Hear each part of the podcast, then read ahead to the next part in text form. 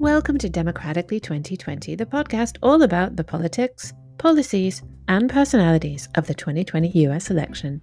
I'm your host, Karen Robinson. So, I am delighted today to welcome two guests um, onto our special first debate watch episode of, of Democratically 2020. First of all, I would like to welcome John Stoehr, the journalist and creator of the editorial board newsletter and uh, previous guest and friend of this podcast. Welcome, John. Thank you for having me. It's always a pleasure. And of course, a uh, friend of this pod and, and frequent podcast guest, Emma Burnell, the political journalist. Hey, Emma. Hiya. Ah, Hiya. So, listen, it's been quite a week. um, we're here today to talk about that extraordinary and frankly disturbing debate that took place on Tuesday night. But before we dig into that, um, we just learned this morning that the President and the First Lady of the United States have both tested positive for COVID 19.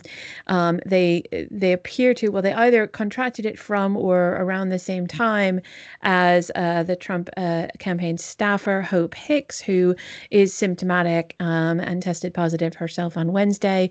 The president appears to have, after discovering that he potentially was exposed by um, Hope Hicks, still went on and attended a fundraiser on Thursday where, where masks were not worn. Um, we're still processing this information. I'm sure more information about the president's condition will come out soon. But, John, what was your first reaction on hearing this news? Uh, my first reaction was, "Oh, he's got it," and uh, my second reaction was, uh, "I knew he had, was going to be in quarantine." Um, given the Hope Hicks news, and he, he in fact had tweeted about uh, Hope Hicks and that he would be immediately entering quarantine. My my immediate response to that was he will never. There's a zero percent chance he will isolate himself for 14 days. Um, but I guess we'll find out. As for his illness, um, I'm not sure really um, what really I'm not sure what difference it will make to the election. Uh, my my thinking is that virtually nothing has had any impact on the polling, um, and you know we've been through some very serious news cycles and nothing has moved those. That's probably because most people, most of the time, have made up their minds and have had them made up since about February of 2017. Yeah. and so, so I, I don't, I honestly, I don't, I think there will be some noise. Yeah. But um, I don't think there's going to be that much. I, am interested to hear counter arguments, of course. Emma, I'm I'm curious. Obviously, we live in a country, and you are a, a, journalist covering a country in which the Prime Minister of the UK himself contracted COVID. In fact, Boris Johnson was very, very ill some months ago. Do you see any kind of similarities between Johnson's situation and the president's, um, or do you think do you think it, it, it, the president the president's uh, reaction to his illness might be different? Um, I think the president's reaction will probably be different. Um, while I'm clearly no fan of Boris Johnson, um, I think they, while we do sometimes refer to him as Trumpian, he's actually of a quite different temperament. Um, you know, he he doesn't mind engaging in the populist politics of Trump, um, and he's not half as clever as he thinks he is just because he can spout a bit of bloody Latin. um, but he, you know, he got a real scare from coronavirus, and it actually did change his outlook for quite some time. Um, you know, he was he was touch and go. He was 50-50 at one yeah. point. Um, you know, when you, um, when he was in ICU, it was you know genuinely. Um, and the thing is, is I'm not like Trump. I don't want my political enemies to die. I want them to lose elections and possibly, in Trump's case, go to jail for all the many, many frauds that he's clearly committed. Um, so yeah, I, I, I, want the president to get better, um, to beat it roundly and squarely.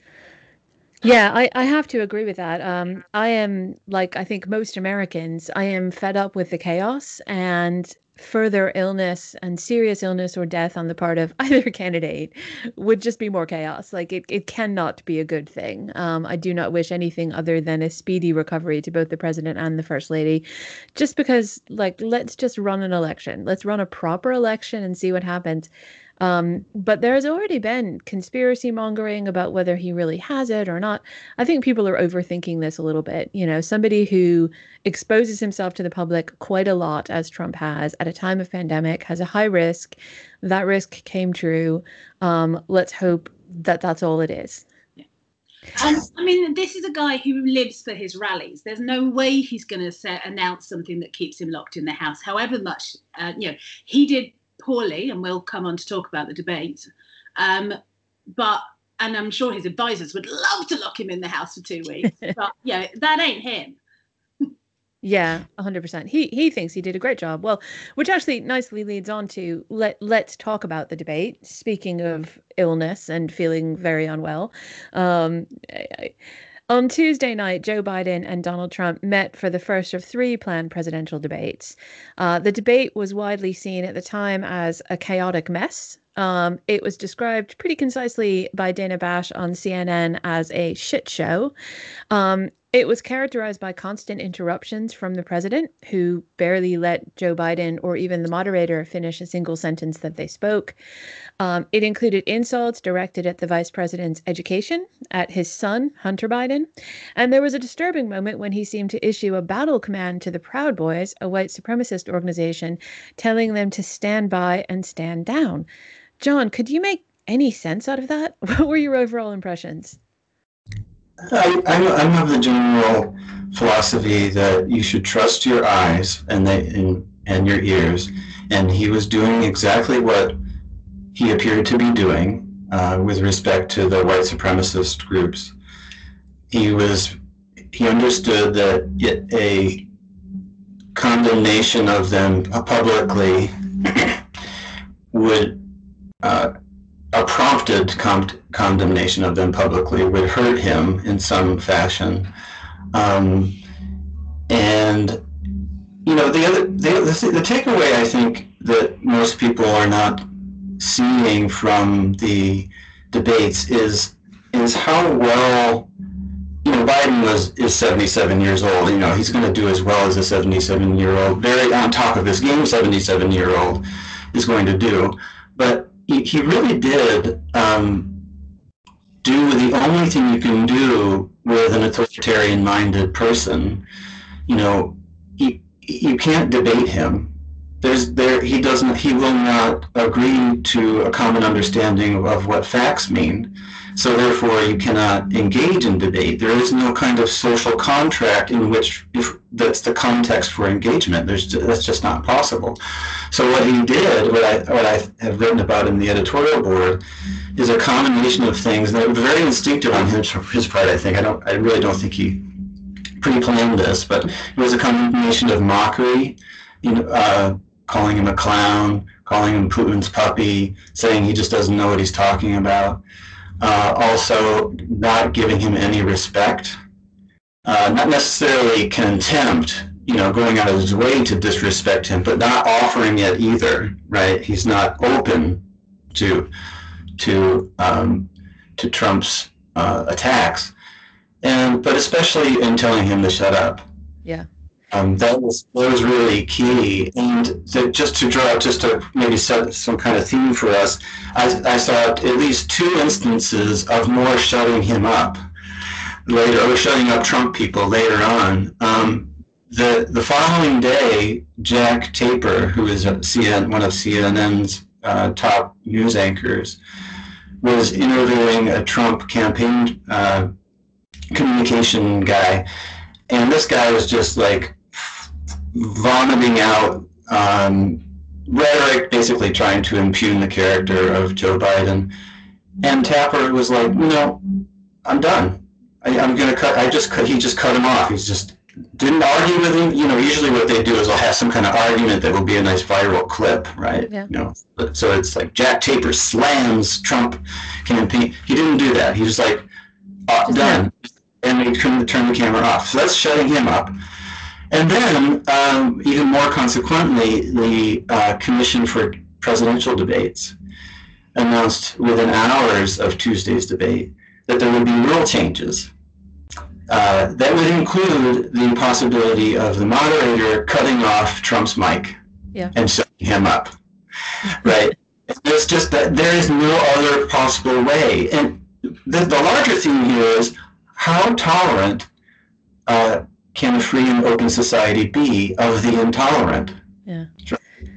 And at some point, you have to ask yourself, or you have to say to yourself, we can no longer be tolerant with these people because they are abusing our tolerance of them. Yeah. Right? The more we engage, the more good faith we give them, the more they punch us in the face. So we have we have to decide to stop. And I think I find I feel like there's something of that nature going on, and I'll just stop there.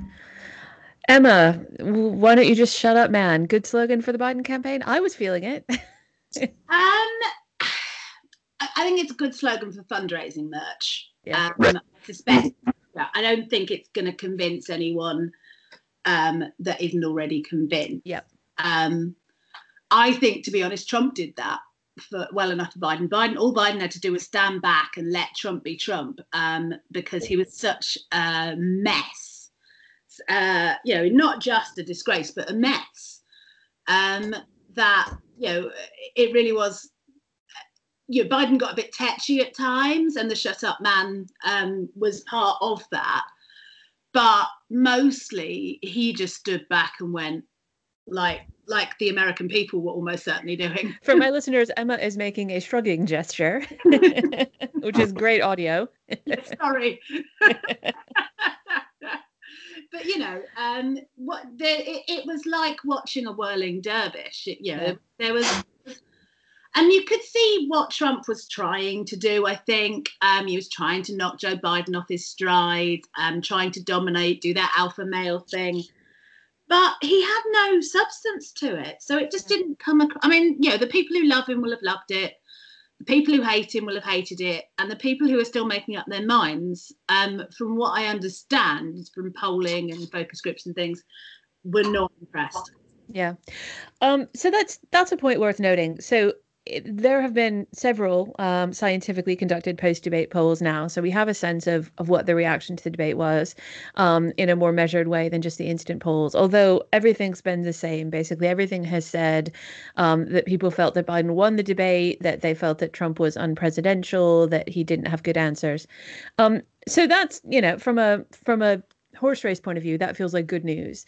But this debate overall felt like bad news for just being an American. Uh, don't don't you agree? I mean, I I came away from it thinking, do you know that what's interesting is I would have really liked to hear from Joe Biden about some things. Like I I would have liked to hear him laying out some of his policies. I would like to hear his take on some of these issues. We haven't heard that much from from Joe Biden because the campaign has been so curtailed by COVID. And although I think, you know, it won't hurt him in any way in the horse race, I do think, you know, as a just as a matter of good American governance, it would be helpful for the voters to have had the opportunity to have heard what a Biden presidency might look like, um, and they didn't get that. John, do you think that's that's a problem for Joe or for America? I I, I think I think there's something to be said for that uh, lamentation. sort of. I think, but also I think, um, well, a couple things. Voters probably don't base their votes on policy and substance. Uh, they base it more on who they identify with, particularly uh, which party they identify with and its values.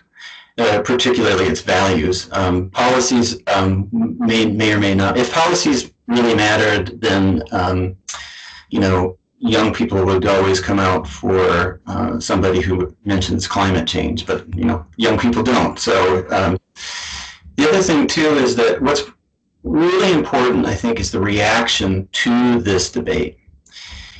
If there were a muted reaction, not just on the part of Republicans who are distancing themselves, but I mean on respectable white people's parts, especially, meaning the people who wear the ties and go on TV and, and, and are given huge benefits of the doubt uh, and and are respected, and they and whatever they say tends to be conventionalism. Those people are reacting in, in the ways that want that that uh, liberal democratic Americans want to see.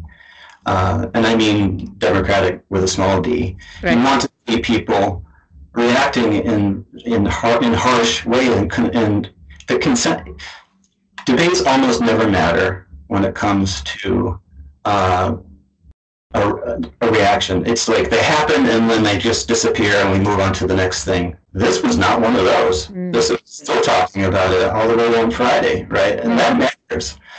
And and and so people are people are deciding to change the rules, like I talked about the commission. You know, there's people are deciding to not tolerate some some points of view, depending on if they are are, are appropriate for the public square journalists in particular are starting to take what I have been rallying for for a long time, starting to take responsibility for the integrity and health of the public square, and not just letting liars lie.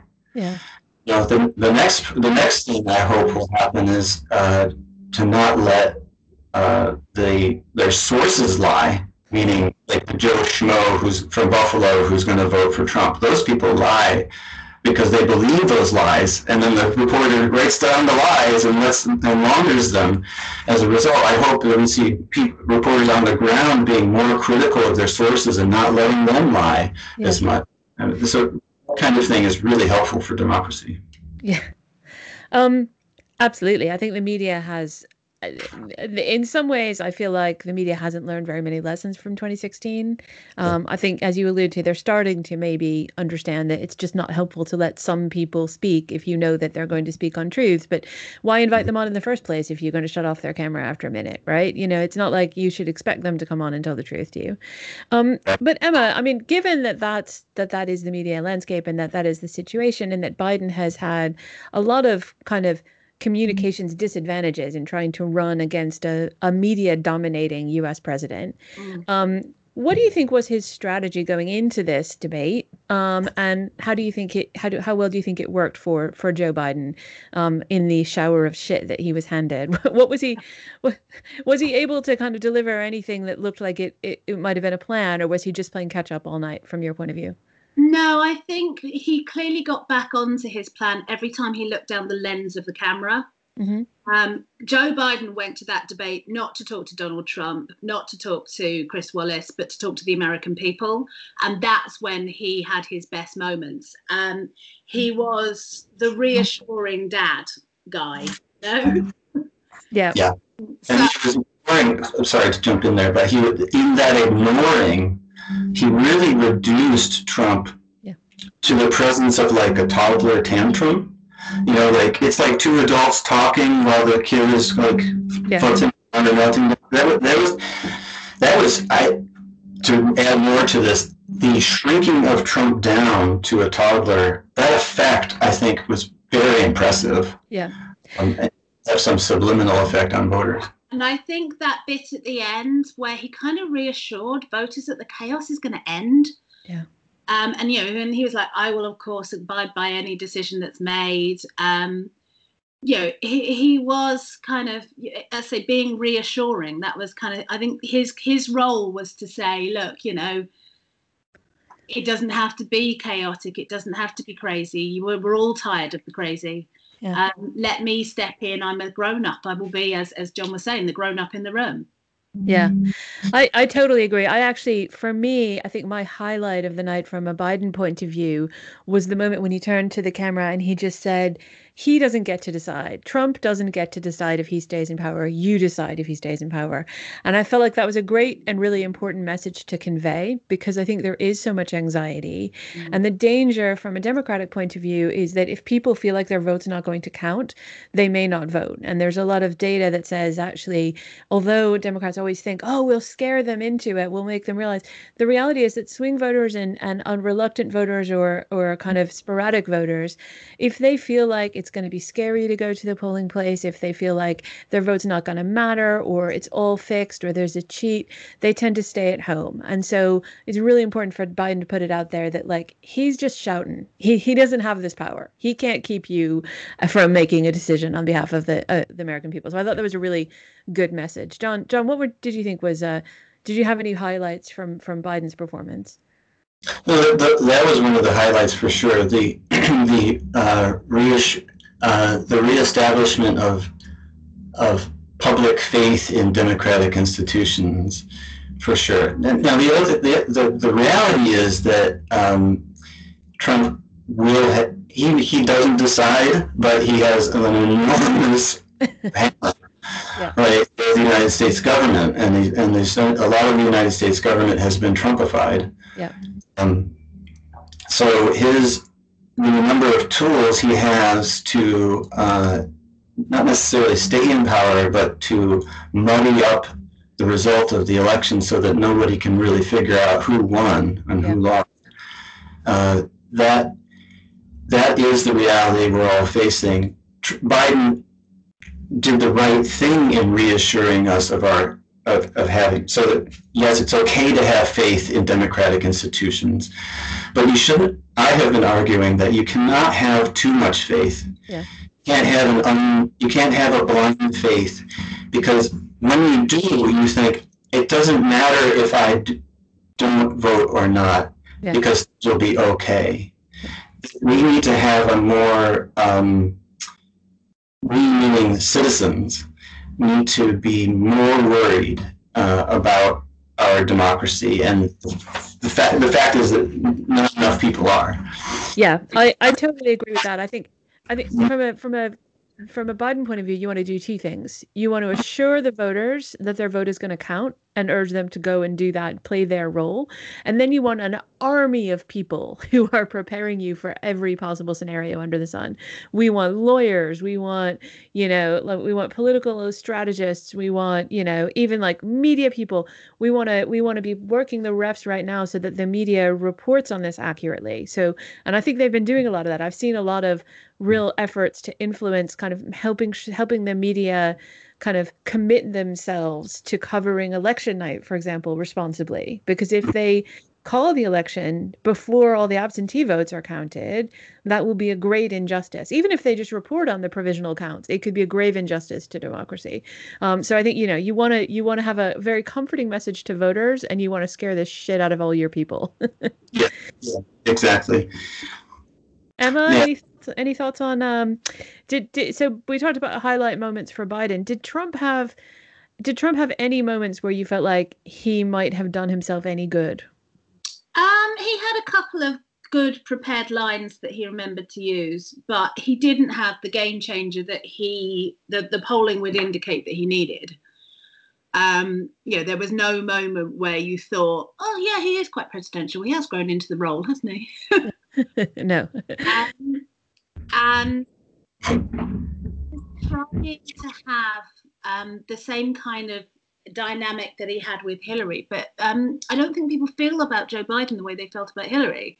So it didn't have the same effect. It just looked, and I mean, I think if I'm going to try and both sides this, great people on both sides, um, I felt a bit sorry for Joe Biden at times, and that's not the way you want to be regarded as a presidential candidate. Um. So that would concern me if I was on the Biden team, just because you know it, it, Trump's a bully, yeah, and he was being bullied, and that you know I obviously had huge sympathy for that, but I don't know how well that goes down. You, know, it, you don't want to have your presidential cam- candidate having sympathy for. Yeah, I mean that was Trump's whole strategy, wasn't it? His whole strategy was aim a fire hose at Biden, trip him up. Specifically, I, I do think part of what he had in his head was that he knows Biden is a stutterer. Stutterers often need a moment to gather their thoughts or need to choose their words carefully. Stutterers also, um, you know, being interrupted is very challenging for stutterer. It, you know, really throws them off. People who really need to focus on getting their words out right. And I think he he was counting on having Biden flail, uh, make a gaffe, say something wrong, or you know trip up, and he didn't really. I I felt like you say, you felt pity for him. I, I felt a lot of empathy. You could watch him word by word. Biden was just trying to get something out there. It was painful. I mean, it was really excruciating to watch. But I'm not sure, you know, it didn't help Biden, but I'm not sure it helped Trump at all. Um, I don't know. It's it'll be interesting to see how people react, but it didn't seem like the public reacted that way. John, what do you, what do you think? Yeah, the, Biden Biden didn't crack in any way. I mean, okay. the, whatever. I think there's might be. I, I, I'm sorry to split hairs, but there might be a difference between sympathy and pity. Yeah. Like pity meaning, oh, poor Joe. You know, I don't think people felt that. I felt, I think, to the extent that they felt sympathy, they're like, that asshole Trump.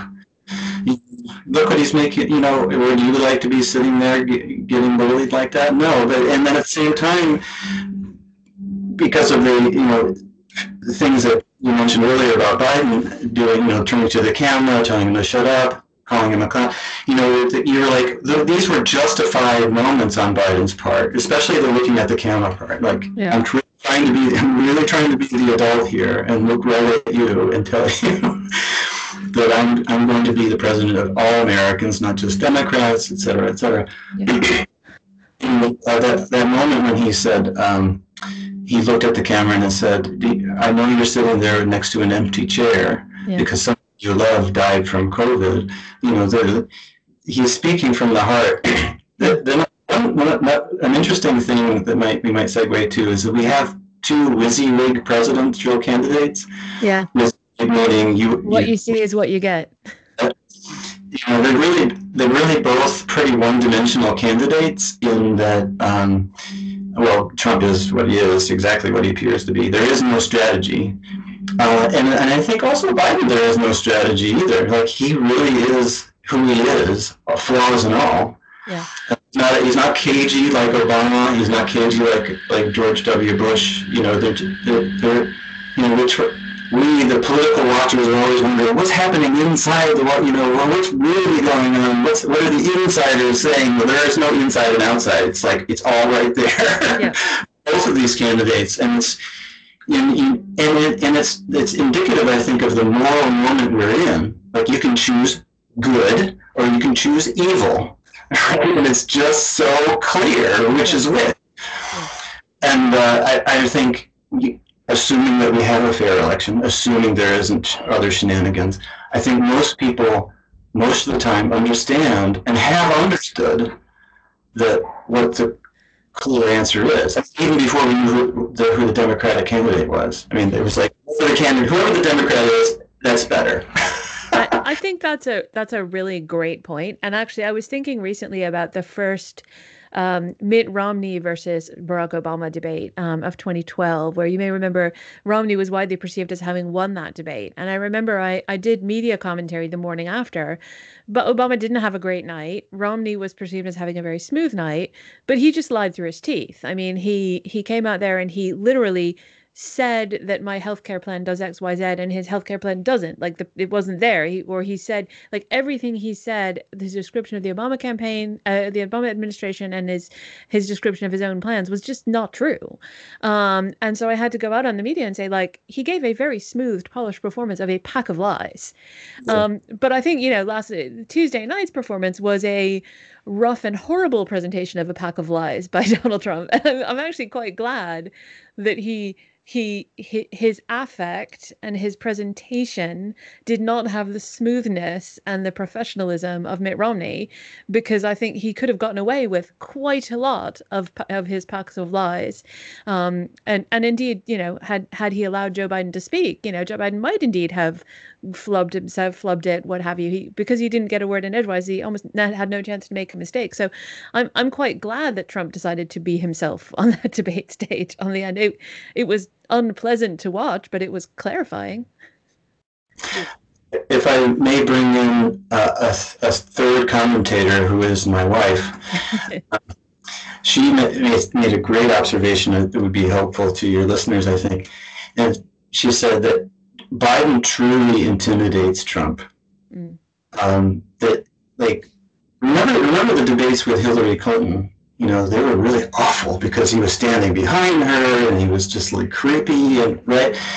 Um, I mean, because a woman wasn't going to intimidate him, no matter who that woman was, right? He just he's that kind of um, misogynist.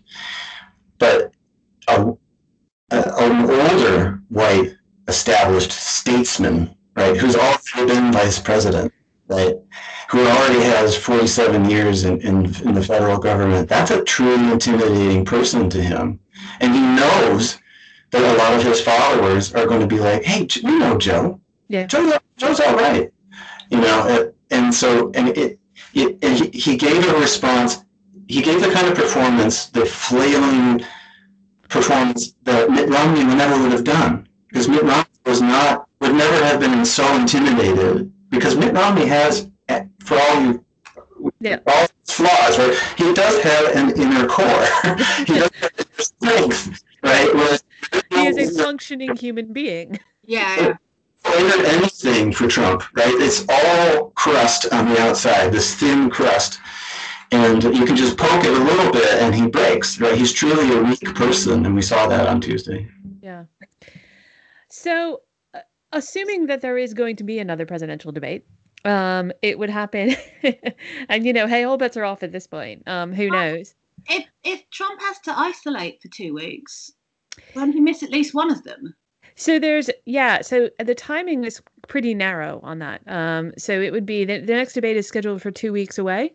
Um, so the next next week we've got the vice presidential debate, which I'm really looking forward to. Um, and the week after that is the town hall debate. Um, I think the the formal recommendation is uh, in the U.S. is to quarantine for ten days from from uh, from diagnosis, but I, I, 14 would be better. I mean, I doubt President Trump will be able to stay inside for a day unless he gets really really sick, in which case he'll be hospitalized because you know mm-hmm. he's a whiny baby. But I mean, um, not a lot of those the, you know, the, the the indicators that would mean COVID would be worse for him. You know, he's yeah. overweight, he's older, he doesn't have great diet can I just share with you my favorite Twitter comment that I've seen today, which is that which is exactly what you just said that that that Trump shares so all of the attributes that are high risk factors. He is overweight, he is over he is older, he is low income. I was like, that's the best. now that we've seen his tax returns and we know he's like negative uh, income. Anyway, um so let managed to argue um, on the debate that he both paid loads of taxes and didn't pay loads of taxes. It was a really weird, sort of two pronged approach. Yeah, it was, I think, terribly ineffective. What he was trying to say badly was that he paid lots of payroll taxes and sales tax and all these sorts of things, which is neither here nor there. Like, of course, you do, you're required to. That's fine. That's, but yeah. that's not federal income tax. Um, so yeah, actually, the the tax thing didn't I think didn't think got, got the kind of clear presentation that it deserved in the debate. Might come up in the next one, um, well, if there is a next one. Talk about the moderator because although he had a bloody difficult job, he did it badly. Yeah, I'm not sure there was a better way to approach that. I like what um, would you... I think he just let Trump get away with it too much at the beginning. He only really started stepping in about a third of the way through, and it was it kind of set a tone. I thought. I don't know. I thought I thought right from the start that he just he did seem a little taken aback. I don't think Chris mm-hmm. Wallace quite knew what to do, but but I I thought he was trying to rein him in. It just wasn't effective, and then he kept escalating his interventions. I don't know, John. What did you think? Were good moderation, bad moderation? You know, I, I, I, I, defer to the actual broadcasters I am in contact with, and the, the, I, I presume that they would have a toolkit full of tools that you, you could use in uh, dealing with a live TV moment. I don't have those tools. I kind of take it more as a normal person point of view. And I, I think what can you do to someone who uh, has betrayed your agreement to obey the rules? Right. So I, I don't. I, I, I thought Chris Wallace's uh, questions some of them are rather conservative, but that doesn't bother me. I, I mean, so what? You know, let just let Biden answer those questions. Um, most of them were all about, you know, they were fact based. You know, it was like you know, didn't bring up any silly conspiracy theories or or leading the, the witness kind of questions. Yeah. I thought he, I thought he did okay. I know it's not a great answer, but yeah, okay. I mean, I think I think I'm not sure. That, I think that he needs to have the moderator in future, and I think this is one of the things that the Commission on Presidential Debates is hopefully going to do is they need us they need a mute button, right? Like we all need a Trump mute mute button, frankly. like you just need to be able to eh, like we switch the mic off of anyone who's not speaking. That's it right? Like don't don't reward bad behavior. Um but okay so let's assume so if there is going to be another debate and it's still an open question whether that will happen given as you say the quarantine uh, restrictions but assuming that it happens the next one is meant to be a town hall format if you are Emma advising the Biden campaign, mm-hmm. um, learning from the experience of this debate and thinking forward to the next one, what would you be having Joe Biden do now to prepare, and what might you do differently in the next debate, if anything? Um, I think that his team should be basically just screaming like a like like Zoo TV.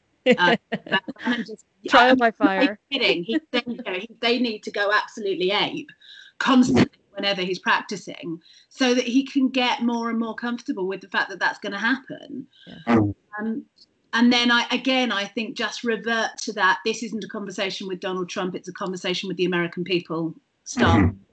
yep I, I take a slightly different well I guess maybe a very different approach um, the, the thing about town halls is that they're, the questions you get from normal people, they're always about substance. Mm-hmm. They're not about pro- political process or you know um, horse race. They're not about usually never about that. It's always about like what are you going to do about this problem that I see it that I think is a problem, and that's a great chance for Biden to connect first of all, first of all, talk about substance to connect with people and say, yes, I see that, it's a problem, and I have these solutions for you.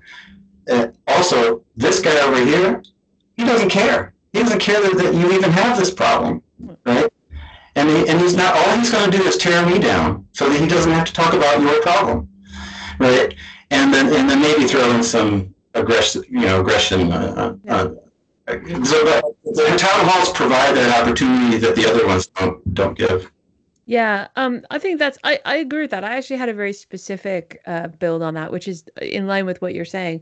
I watched um, there was a really fascinating Frank Luntz fo- focus group with undecided voters um, afterwards. I watched the whole hour of it because it was just fascinating to really hear directly from from these voters who seemed really smart. You know, like they were not um, they were informed just differently informed right? They were getting their news from clearly very different sources but they were they cared and they were interested and they were just really confused. And i think they were just genuinely did not know what the two the positions of the two candidates were and were really struggling to get that information.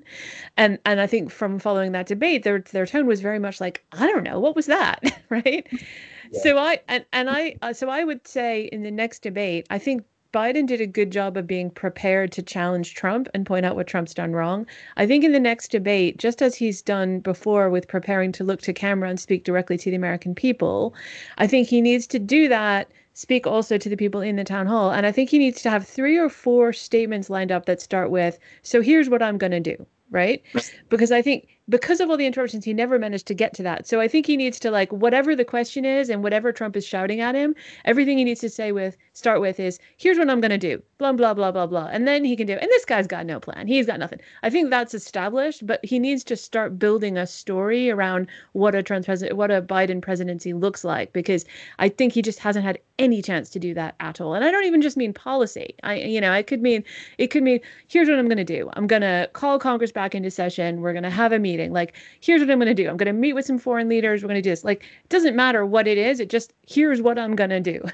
Right, right. Take have some take charge quality, but but but lead at the same time. You're not handing down mandates. You're leading uh, the country forward and muddling through as best you can. It's a big mess. We're gonna fix. We're gonna we're gonna face it and do the best we can. That and and pet and the pep talk too. Like yeah. the people are really starving for like positive pep talk. Yeah. Um, I think we, that kind of brings us back to the beginning of this of this. Uh, discussion, you know, where he was like, "Don't worry, the transi- peaceful transition of power will happen, or at least transition of power will happen. Peaceful. Something will happen. you know, um, yeah, and, and he, he, can. Pr- I mean, frankly, um, by way of talking about his policy, he, he can exude presidentiality. You know, he like I am a person who looks like he should be president compared to this guy, right? I mean, and what, what's wonderful at this moment in this camp in this election cycle is that we're finally at that moment where we can see two people side by side, right? And we can just be like, one of these is better than the other, right? And you and the choice becomes really clear. Voter behavior is really mysterious. It's like how why people make decisions is nobody really knows. It just it's kind of magical. Um, but but we, what we do know is that clarity, the moments of clarity are really important, and usually those are time. It's about timing. Like this is the time when people start to be really, they start to really pay attention, and and the and the two can, the party candidates are picked and cleared, and all that messy inter-party stuff is gone. Yeah. Uh, no more summer vacation. You know, we're back into it, and, and so moment, these moments of clarity. I'm even seeing uh, little things in the press uh, about undecided voters, it seems to me, and this is I'm maybe projecting, but I see I, am looking at two things. One, they're trying to rationalize why they should stick with Trump, yeah. or they're rationalizing a way to get out of having supported Trump. It seems to be like yeah. two different directions. One, I don't want to be I don't want to be embarrassed in public for being a fascist. Yeah. But on the like, oh, I really made a big mistake. How am I going to not be embarrassed? I think that's I think that second uh, that second point is really is really important because that's that's Joe Biden's mission, right? Like he may never win over the people who want to support Trump and are just looking for an excuse to, but there is a huge group of voters. I mean, we know from 2016 that a lot of the people who voted for Trump don't like him, right? His favorability was much much lower than his vote. So there are a lot of people who just don't like Trump but voted for him. And so the job now is to build a bridge to saving face for those people. So he needs to give them not just Trump is awful, there has to be a look you know he lied to you. He wasn't square. He wasn't straight. You know you, you gave you, you gave him a chance and he wasn't up to the job. Now you got to fire him. Like it has to be that messaging because if it's just he's evil and he's a fascist which is all true that doesn't build a bridge for those people. Yeah no absolutely. And you know what you don't want to do is send people in a fit of pique back to trump because yeah. they don't feel valued or welcomed into the fold um, you know, however cross we may be that they put him in the White House in the first place. Yeah. Hold your tongue, man. It has to be like open arms, welcome back. We will hug you close. You are very welcome. And that's where I think, like, I don't even think people like the Lincoln Project, etc. I don't necessarily think they move a lot of voters, but I think it's important to signal that we are not going to cast out anyone who is on our side. Like anybody who wants to get together and help us save American democracy, they are welcome. Um, and I think Biden is pretty good at that. Actually, that's a that's a pretty good role for him. He he's he's comfortable in that. Yeah. And Six spoke at the convention. Colin Powell, uh, Cindy McCain endorsed him. Cindy yeah. McCain is John McCain's widow. Uh, all of these like were still highly respected, um, somewhat milquetoast um, Republicans coming up. These are the these are the white normies I was talking about before. The respectable white people, right, who are coming out and saying, you know, Biden's not so bad. You giving giving Republicans permission to change their minds. Yeah, for yeah, sure. Hundred percent. Right. Um, shall we play the gut check game? Sure. Right. I have in front of me some quotes and sayings that were heard during the debate uh, by either of the two candidates. I will now pick them at random, and we're each just going to react to them a little bit. Um, and I hope, that, and, and I think, uh, you know, hopefully, um, just yeah, see see what we think. Check our guts. Sure. Uh, so here's the first one. Uh, this is a quote from Biden. He says, because he, in fact, speaking about Trump, he, in fact, already has cost 10 million people their health care that they had from their employers because of his recession. Number one. Number two, there are 20 million people getting health care through Obamacare. Now he wants to take that away. He won't ever look you in the eye and say that what's, that's what he wants to do. Take it away. I love that looking you in the eye thing. That's so Biden. It's so Biden, isn't it? Like, just look me in the eye, man. Look me in the eye, right? It's the very old fashioned, my word, my bond kind of attitude. Like, my yeah, grandfather built Stewart, this country. Sorry, Noah? It's basically Jimmy Stewart. yes, yes, Yeah, Mr. Biden goes to Washington. Definitely worse things to be. absolutely. At least he's not John Wayne. He doesn't. We want John Wayne. We want Jimmy Stewart. The thing is, is um, Donald Trump thinks he's John Wayne, but is actually not at all. He's you know he, he hasn't got that alpha thing in him. Yeah. He just likes to do a good impression of it.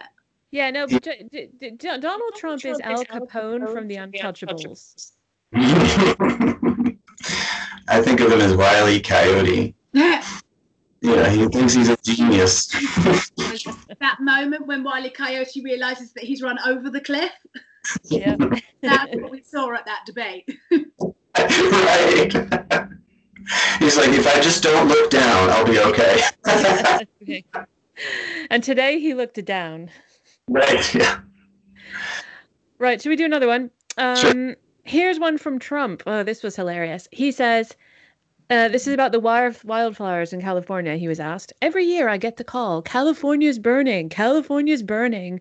If that was clean, if that were, if you had forest management, good forest management, you wouldn't be getting those calls.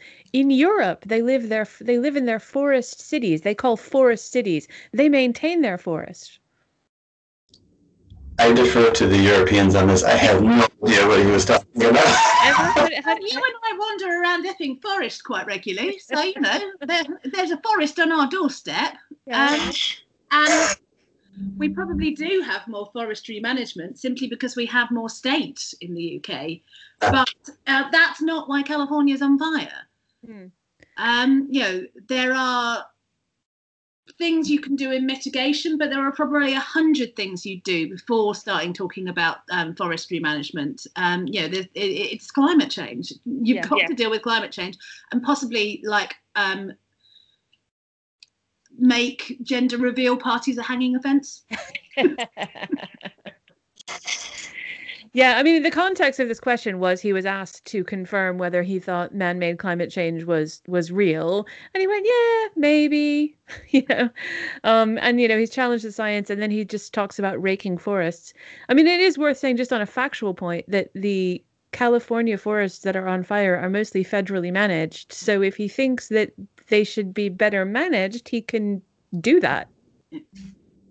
There is no, there's nothing too ridiculous, no lie too big that he will not reach for to avoid committing himself to anything. Right? He just he he cannot be trusted to to stick to anything. I mean, that's one that's wonderful binary with Biden. Like, look me in the eye. You know, Yeah. I you can trust me, right? And uh, boy, I mean, uh, the thing about white supremacy, or at least the the brand that just is, that is Trump's politics, is that it's truly built on a house of cards. Mm. You know, like it's it's weak people, morally weak people, who are pretending to be strong, and and the moment they face real hardship, they they collapse, right? Um, it, but, but they'll be the first to mock somebody who, who is facing hardship. You know, it's it, there's nothing he won't reach to, and that's why that. So going back going back to the forest thing, it's like that is such patent like It's just nonsense. the forest floor is going to prevent forest fires. I mean, what the fuck is that? what? I think what the fuck is that is that is probably the best possible summary of that debate. Yeah, it's like what? And, and so, you know, there's nothing that he won't reach for. And most normal people would be like, no, that's too ridiculous. I'm not going to embarrass myself. not Trump, no. Right. Um I've got one here. Here's another one. Uh this was a moment that kind of tore at my heart actually to be honest. So um Trump is shouting at Biden Biden's trying to talk about his son Beau Biden. Trump's shouting, "What about Hunter Biden?" and then accuses and starts shouting that Hunter was dishonorably discharged from the military for cocaine use, which is not true. Biden comes back with this, "My son, my son, my son like a lot of people at home had a drug problem. He's overtaken it. He's fixed it. He's worked on it, and I'm proud of him. I'm proud of my son." hmm Yeah, yeah. Again, no moral core on Trump's part. Yeah. I mean, the, the the the pivot from Beau to Hunter was so disrespectful. It was horrible. Um, and you think, yeah, this is a country that venerates the military. Mhm.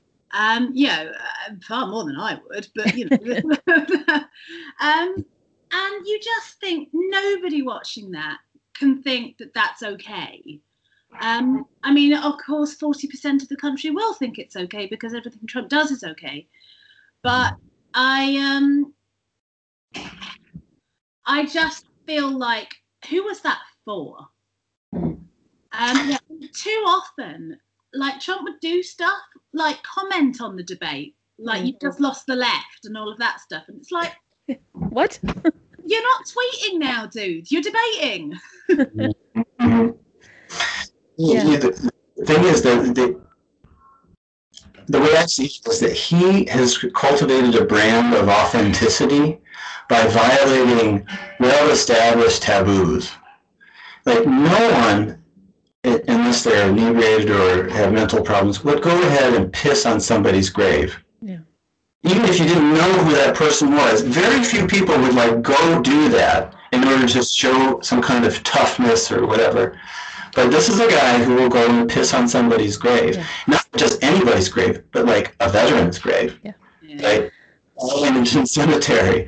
Go piss on a hero's grave. Yeah. Right? Like that, that's the kind of person.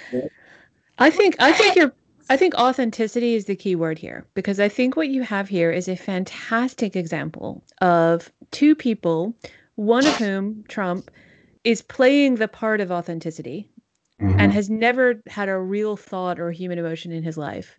And another person, Joe Biden, who is just exactly who he is, can't be any different than that, and is led from completely led from love. And I thought the fact that on the national debate stage, you know, on that moment that he he took the moment to say, "I'm proud of my son. Yes, he had a drug problem. I love." He didn't have to do that. He could have gone back to, you know, why are you attacking the military? He just stood up there and he's like, "I love my son yes he has had a drug problem and i'm proud of him. And like that that's a genuinely authentic thing to do. That is the hmm. reaction of a father who's like before anything else i will defend my son. He he hmm. needs to know that i love him. That was a that was like a wow that was a very very telling moment on the part of the two of them right? And i can't imagine trump being similarly kind and loving to any of his children ever What a great point you're making. You know, like the first thing he thinks of is to say publicly, "I love my son." Yeah. Yeah.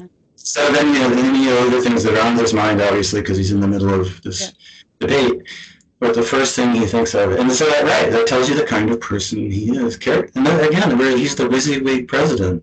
Yeah. You know, he is what he appears to be, and flaws and all. Right? The, the, he's the gaffe. We used to remember the remember the old days when we talked about gaffes. no done with that I'm totally done with that. Like they mean nothing. and we'll take the gas and be like, yeah, come on, Biden, give me some gas. Give me some Milwaukee. I'm. Uh, here's uh here's another one. Uh, so this is Trump talking. Uh, so Biden was talking about um healthcare and how Trump can't be trusted on healthcare, and Trump throws out, "You don't trust Johnson and Johnson, Pfizer." I had. Can you tell your readers what I'm doing right now? It's like, I'm telling your listeners, I'm just pulling my eyelids out. Um, I mean, the thing is, yes, of course, I trust the scientists who work for them. I, I probably trust the scientists who work for Oxford University more because, you know, patriotism or something. um, but But Johnson and Johnson and Pfizer. but what they're saying is we're not going to be ready. Like, even if we develop a vaccine by the end of this year, it's not going to be ready for to go out until the middle of next year. That's what the scientists are saying. Yeah. yes. And whether they're from the private sector or the public sector, that they, yeah, there's uniformity on that message. Yeah, Yeah, they're not gonna. They're not gonna like go on a limb. A gigantic corporation is not gonna be like, you know, yeah, we're gonna have. They they they value their reputations. Such simple things, right? Don't lie like that if you value your reputation. Yeah, yeah exactly. And you know, um, there are almost certainly a lot of negotiations going on behind the scenes about the costs of these things, Right. um, and that's going to be a real issue. Um, but ultimately, again, I can't quite work out the logic of Trump promising something he knows he can't deliver, and that that non-delivery will happen right up until the election. Yeah. I mean, he's stupid. I mean, throwing it out there. Well, if I if I offer some insight, I really think there is um, nothing matters to him more than what's right in front of him at that moment. Hmm, yeah. you, you know, it's hard to it's really hard for normal people to imagine nihilism of such a pure in such a pure form. But that's that's what you're seeing, you know, that there is no tomorrow and I will not be held accountable for tomorrow what I have said today. But if I can win, however he defines that, right now, I will do that and I will do anything to win, even if I have to reach for the most absurd statements about raking forest floors or tell you that a, a vaccine is coming tomorrow or whatever. He's going to feel like I will do that if I can win. Yeah. Absolutely. If there's a cheeseburger in front of me, I'm going to eat the cheeseburger. Yes. Yes. No no matter what tomorrow brings. Um, and that's uh, a, a highly valued trait among those with a fetish for dominance. Right. you know right i mean that's i don't mean that nice that the bad kind of dominance not the uh, not the good kind Not the good dominance. I'm not looking at you. So- Yeah. There's the bad evil dominance is what i'm talking about right Proper evil rather than um, Doctor No. uh, um, so final one, and then we'll wrap up. Um, this was an extraordinary one. Uh, Donald Trump uh, says to to Biden, "Did you use the word smart?" So you went to Delaware State, but you forgot the name of your college. You didn't go to Delaware State. You graduated either the lowest or almost the lowest in your class. Don't ever use the word smart with me. Don't ever use that word. I mean, it's just it, it's a fairly classic tactic to push back on what is your weakness. Donald Trump is not seen as smart. So he wants to negate any smarts that Biden is seen as having. So he needs to take that that away from Biden. Um, but it just looked like bullying again. It just looked really weird, ambitious, and unnecessary. And Joe Biden's like ancient. Who gives a where he went to college? Right? josh marshall is the guy who runs the talking points memo out of new york and he tweeted the other day he was like does anybody even know what rank they were in in their particular class that i could not tell you I don't think I knew at the time. Neither of you know. Josh Marshall, again, you know, he's a he's got a few people know this, but he's a historian out of Brown University. He, he was like, I have no idea what rank I was. No, I know what I got, um, which is you know Desmond for my first degree, but I did get a distinction in the masters. Sorry, it's Desmond is uh, two two. It's a terrible bit of Desmond slavery. Tutu. Oh, I get it. Oh, that's funny. Two Americans, British people have different grading standards. Tutu is like a, I don't know, what, a B plus? basically. Yeah, very good. Well done. But uh, So, yeah. But I- yeah, I, I mean, it's just so ridiculous. Joe Biden probably went to college, I don't know, in the, the 1920s or something. you know, and And who cares? vice president for eight years. He's got qualifications. senator for many decades prior to that. And he, in fact, he, he was the youngest senator at, at one point, Yeah. knocking off a, a, a, a well-established senator from Delaware whose name does not come to me. But yeah, I mean, well, all that stuff. uh, Honestly, I boil it down to um, his fetish for genes. Yeah. You know, it's it's really about like um, he he he is a there is no such thing as morality like because morality is about what you are willing to do in life Yeah. you can't be good right you have to do good and or, or achieve or whatever right merit um, merit has never had any place in his life Yeah. uh, and he's able he's been able to act with contempt and, and impunity, while at the same time uh, holding himself up as some kind of Ubermensch. Yeah. Yeah. Yeah, and that brings us right back to um, white supremacy, which he seemed to openly embrace on the stage the other night. And you know, as Tim, as not for the first time, and probably not for the last time, but po- hopefully for one of the last times as president. Fingers crossed. Listen, guys, thank you so much for your time. It's been great talking to you. Um, you know, fingers crossed. You know, let's hope that democracy works.